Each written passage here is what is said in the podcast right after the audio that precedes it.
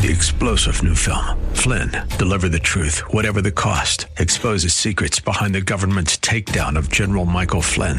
Flynn knew what the intel world had been up to. He ordered the first audit of the use of contractors. This set off alarm bells. He told the truth. He was the most dangerous person for Donald Trump to hire. They had to get rid of Flynn.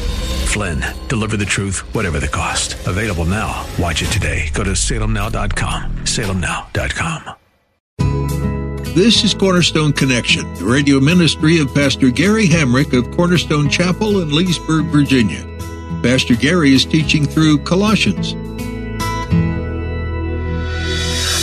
love is calling, listen, truth opens up your eyes. Mercy is waiting for you with every sunrise. The other writings of Paul and the other writers of the epistles, inspired by uh, the Holy Spirit, give credibility and lend veracity to those supernatural things. Embrace it, pray for it. But if you are seeking supernatural things that have no biblical basis by which to judge those things, you're dangerously seeking things that, in fact, may not be of God.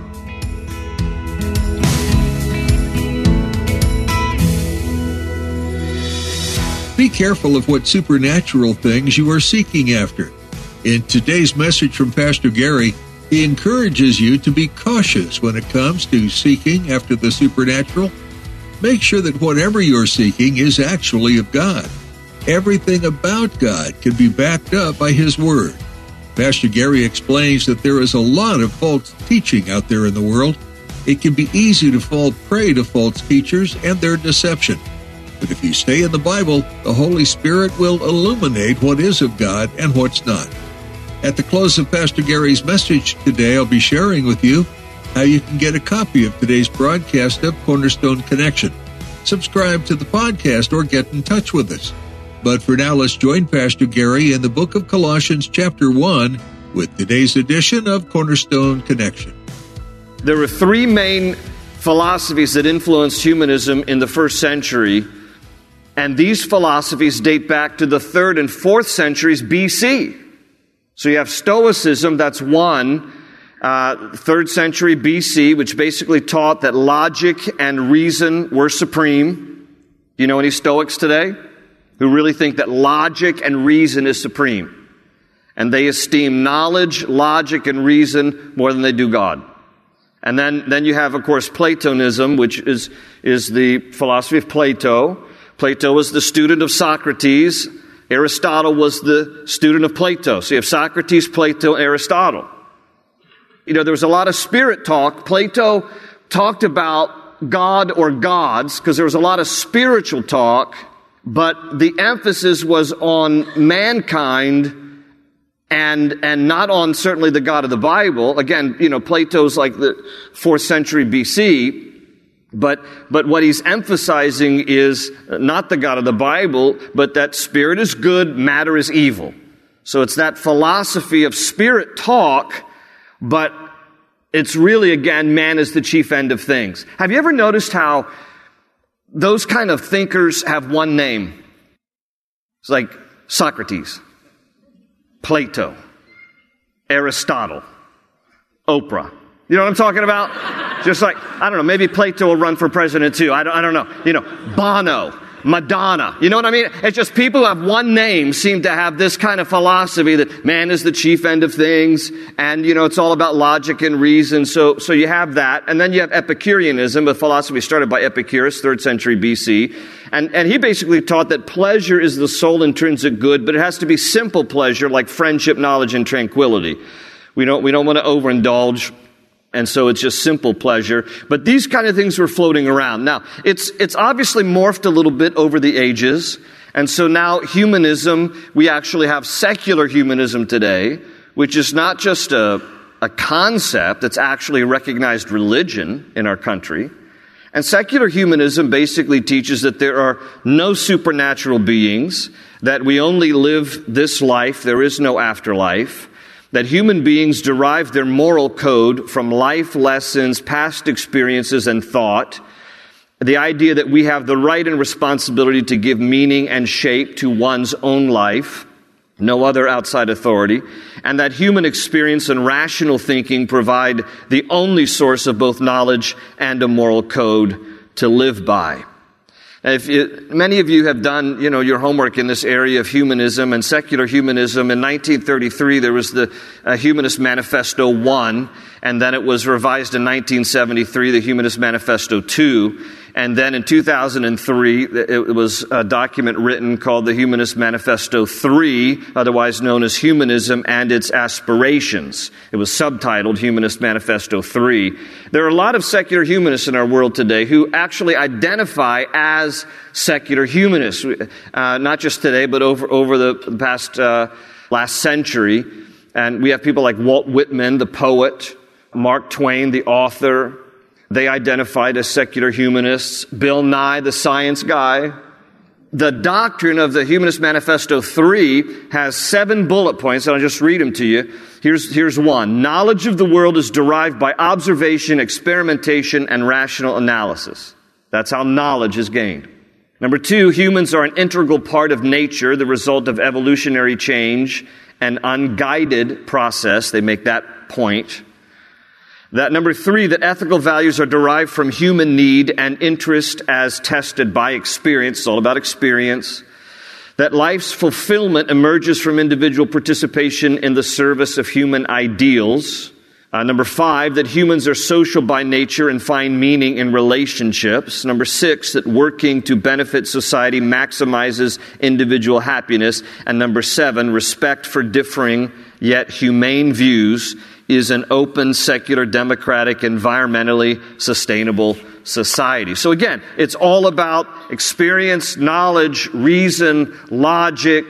It's devoid of God or any kind of uh, a spiritual sense of authority or a moral code outside of one's own ability to think and reason that, okay, for himself or herself. So this is humanism. So, you know, even though Paul's writing in the first century, we, we see this kind of philosophy that has crept into our culture, both secularly and religiously.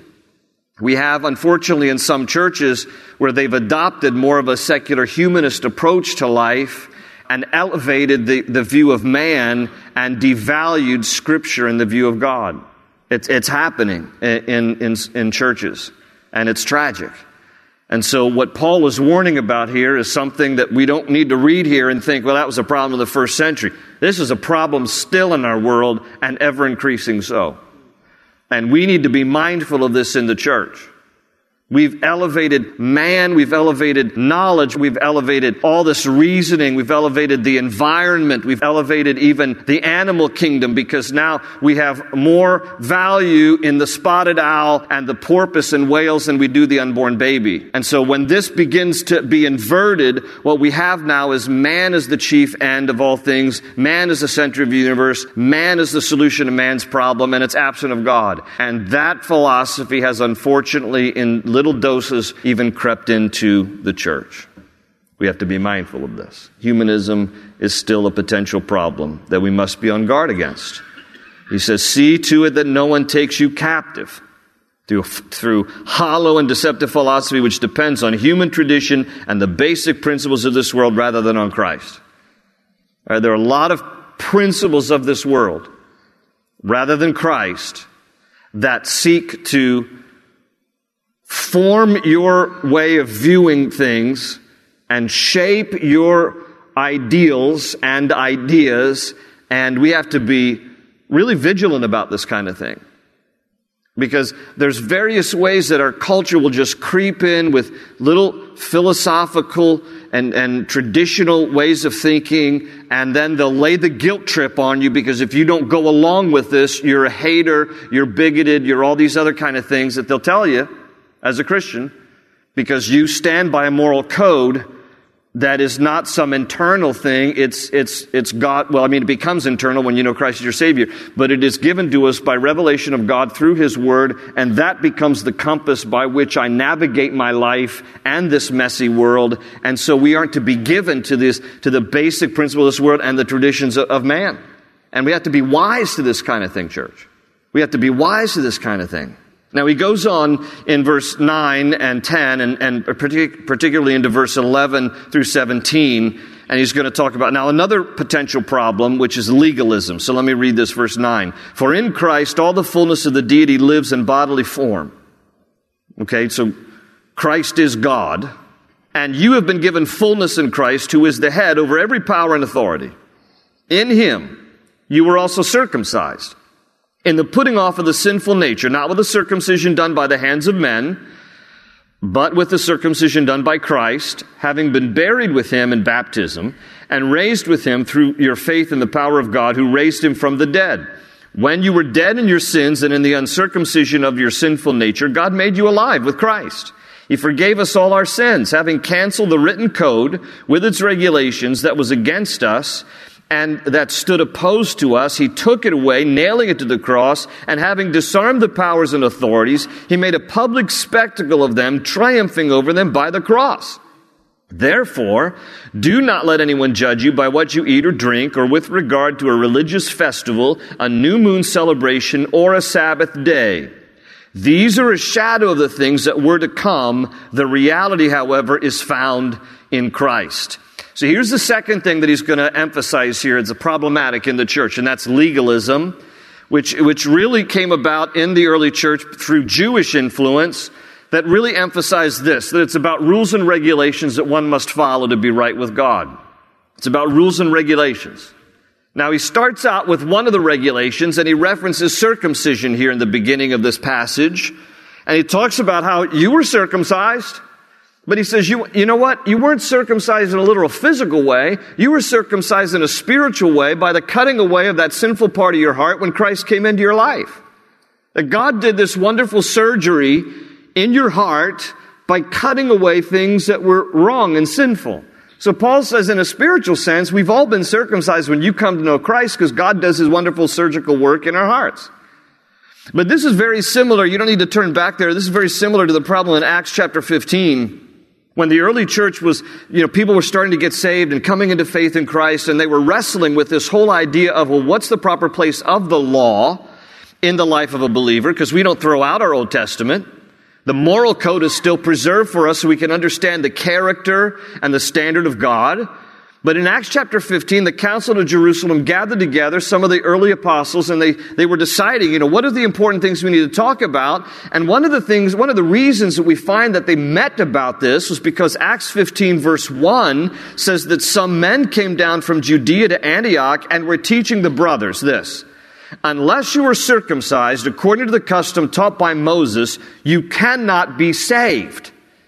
Now, they were called in the first century Judaizers, and Judaizers taught, yes, it's about Jesus if you want to get saved, but it's also about Jesus plus the Jewish rituals. And they emphasized one of those Jewish rituals, circumcision. But further down in Acts 15, it talks about uh, in, in verses um, 10 and 11, it says, Now then, why do you try to test God by putting on the backs or the necks of the disciples a yoke? That neither we nor our fathers have been able to bear. No, we believe it is through the grace of our Lord Jesus that we are saved just as they are. So the Jews actually began to realize that Gentiles who were coming into faith did not, to be, did not need to convert to Judaism in order to really be saved, that Jews who were born Jews can believe in Christ and be saved, Gentiles who were born Gentiles can believe in Christ and be saved too, that the pathway to salvation is Christ, it's not any other ritual or becoming like or converting to. It's just knowing Christ and what He's done. It's by grace are we saved through faith. This not of ourselves, not of works, lest anyone should boast. We can't take credit for this. this is what God did for us. It's His gift to us. But the problem that was still in the first century church and still exists in some circles today is this guilt trip that you've got to still do things in order to be right with God.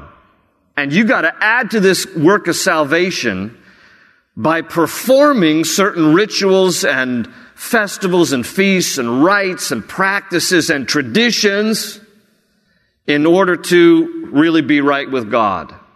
And friends, the moment you add anything to what Christ did on the cross, you've just made it a works oriented approach to God, and any works oriented approach to God nullifies the cross and totally misses that salvation is a free gift. And you cannot work your way to heaven. And once you, you, you begin to believe that and think to yourself that this is a, this is something I have to do in order to get right with God, the only thing we have to do is respond. That's it. Is respond to what God has done for us by offering His Son Jesus on a cross. Now, I want to do good works, and James talks about this. I want to do good works in response to this salvation that's a free gift. But my motivation now is to do what is right to please God because I love Him in response to His first loving me. It is not so that I can get into His better good graces so that He might like me, right? Heaven is not something we gain because of our good works. It is a gift we receive because of the finished work of Christ on the cross. All right? Amen? And that's a free gift. So we, we, we buy into this legalism stuff when we start to think we got to do this, you got to do that. Now the problem here was we got to be circumcised. And Paul's like, no, no, no, no, listen. You've been circumcised in a spiritual sense because God cut away that part of your sinful heart when you came to know Christ. So you've been circumcised. So don't, don't get all hung up on the idea of rituals and all these things. And he mentions here as part of kind of dismantling legalism, he said there's three things that stood opposed to us. Number one was our, was our own sins. Look at verse 13. God made you alive with Christ. He forgave us all our sins. Our sins stood opposed to us. And then also so did the law. Verse 14, having canceled the written code with its regulations that was against us and stood opposed to us. How was it that the law stood opposed to us? How is it that the law of God is against us? Because the law points out the righteous standard of God, and the law makes us realize we can't live up to this righteous standard. It's too hard. And God knows that. So that's why He offers a Savior. That's why Jesus comes to die on a cross. What did Paul write to the church in Galatia? He said the law was put in effect to lead us to Christ. See, the law should serve to be like a mirror to expose in our own hearts, wow, I'm really messed up. We read the law and we go, wow, I messed up. God's perfect. I'm not. So how, how can I compensate for this problem I've got? How messed up I am? And legalism trips in and says, well, you just got to work hard and try to do this and try to do that and try to better yourself. Okay? But the problem is that's not the solution. That's the problem of the Pharisees back in Jesus' day. They thought if I just work harder and keep the letter of the law more perfectly, then I'll be in good standing with God. And they totally missed the point of the law. The law was to expose my sinfulness and make me cry out for a Savior. The law was intended for, to expose in me how messed up I am and then make me realize, well, I cannot live up to this. This is too perfect and God is too holy and perfect. I, I, need help. Yes, yes, you do. And so God, knowing that, sends His Son Jesus as a Savior to us. You know, when you and I are, are sick or have the flu or whatever, and, and we take our temperature with a thermometer, the thermometer does not make us well. The thermometer just simply exposes that we're sick. That's the law. The law cannot make us well, it just exposes how sick we are and how much we need a Savior. So legalism is a heresy because it's a philosophy that says I'll just try to work harder to get to God. Paul says, please, please don't, please don't try to do that. Sin was opposed to us, the law was opposed to us, and in verse 15, demonic powers were opposed to us. Because in verse 15, part of what God, what Christ did on the cross was not only did he forgive all our sins, not only did he cancel the written code, verse 15, having disarmed the powers and authorities, he made a public spectacle of them, triumphing over them by the cross. Now, please note the word disarmed. Satan's not defeated, not yet, but he's rendered powerless. He still is active in our world today. Not until Revelation 20 does it speak about how he is bound for a thousand years during the millennial kingdom, but at the end of a thousand years, he's released again. But then at the end of that time, he's thrown into the lake of fire along with the false prophet and the Antichrist. And so that's when he will be ultimately completely defeated. That's Revelation 20. Right now, he still roams the earth. and he still has influences in our world. But for Christians, he's been rendered powerless for the, by the cross, and Christ has triumphed over them by the cross. So that's why he adds here in verse 16 so don't let anybody judge you by what you eat or drink. It's not about rituals, rules, festivals, or regard to a religious festival, a new moon celebration, or Sabbath day. These are a shadow of the things. Those, those things in the Old Testament were pointing, they were just a shadow. They were pointing to who was the one who was to come. The reality, however, is found in Christ. Found in Christ. Okay? So don't, don't buy the legalism trip. Verse 18. He's going to move into the next heresy here, the philosophy that's crept into the church, which is mysticism. Verse 18, he says, Do not let anyone who delights in false humility and the worship of angels disqualify you for the prize. I mean, this is strong language. I mean, the ultimate prize is heaven. We can be disqualified. Why? Because we're led astray by, by heresies. And he, and he talks about this heresy is something that delights in false humility, the worship of angels. He says such a person goes into great detail about what he has seen, and, and his unspiritual mind puffs him up with idle notions.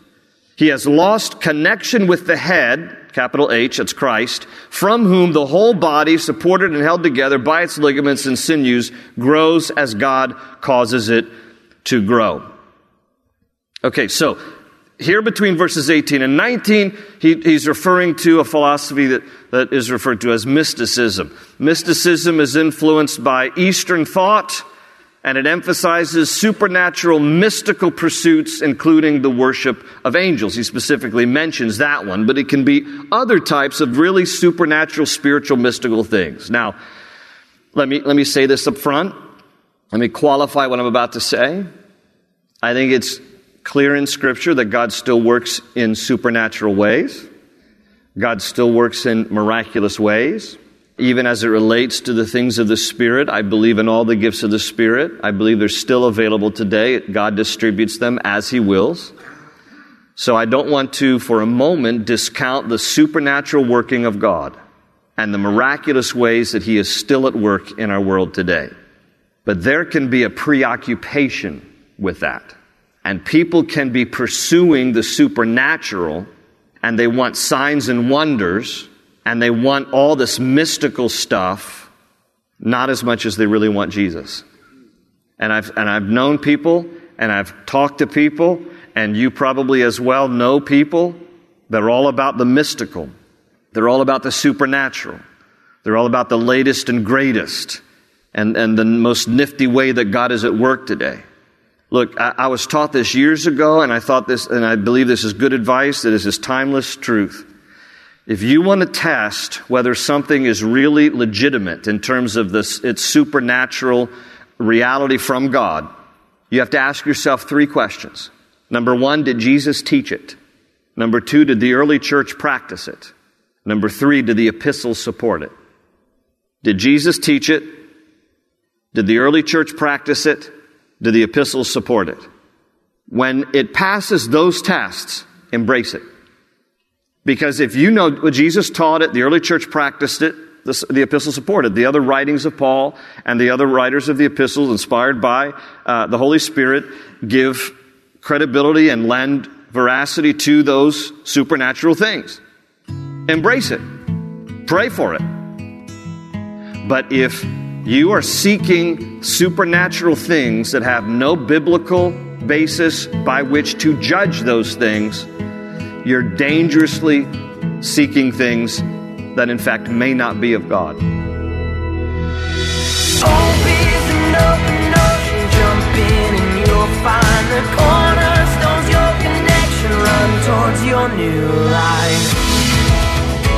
Colossians 2 6 through 7 says, Therefore, as you receive Christ Jesus the Lord, so walk in him, rooted and built up in him, and established in the faith, just as you were taught, abounding in thanksgiving. Here at Cornerstone Connection, we are committed to providing teaching that helps you become rooted and build up in Christ. Pastor Gary Hamrick is working through Colossians, and it is full of wisdom that will establish your heart in the faith. If you want to take this one step further, we have companion resources available for you. These digital study guides are for those who want to learn more about today's message.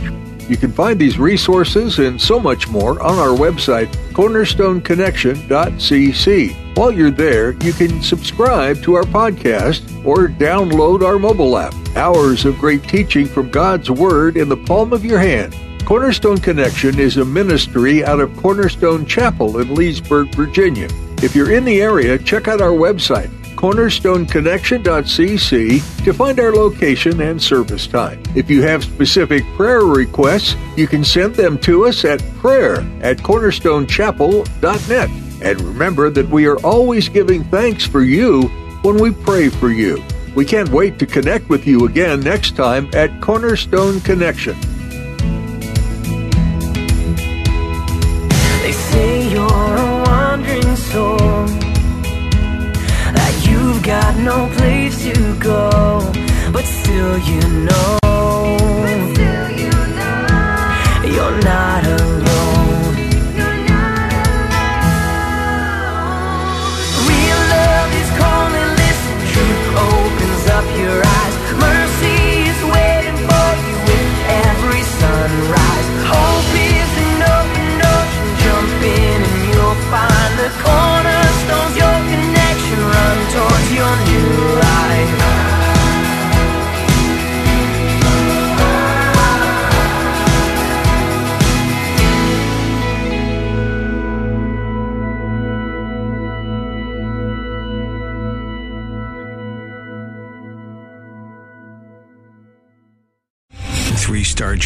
Michael J. Flynn, head of the Pentagon Intelligence Agency, knew all the government's dirty secrets. He was one of the most respected generals in the military. Flynn knew what the intel world had been up to. He understood its funding. He ordered the first audit of the use of contractors. This set off alarm bells.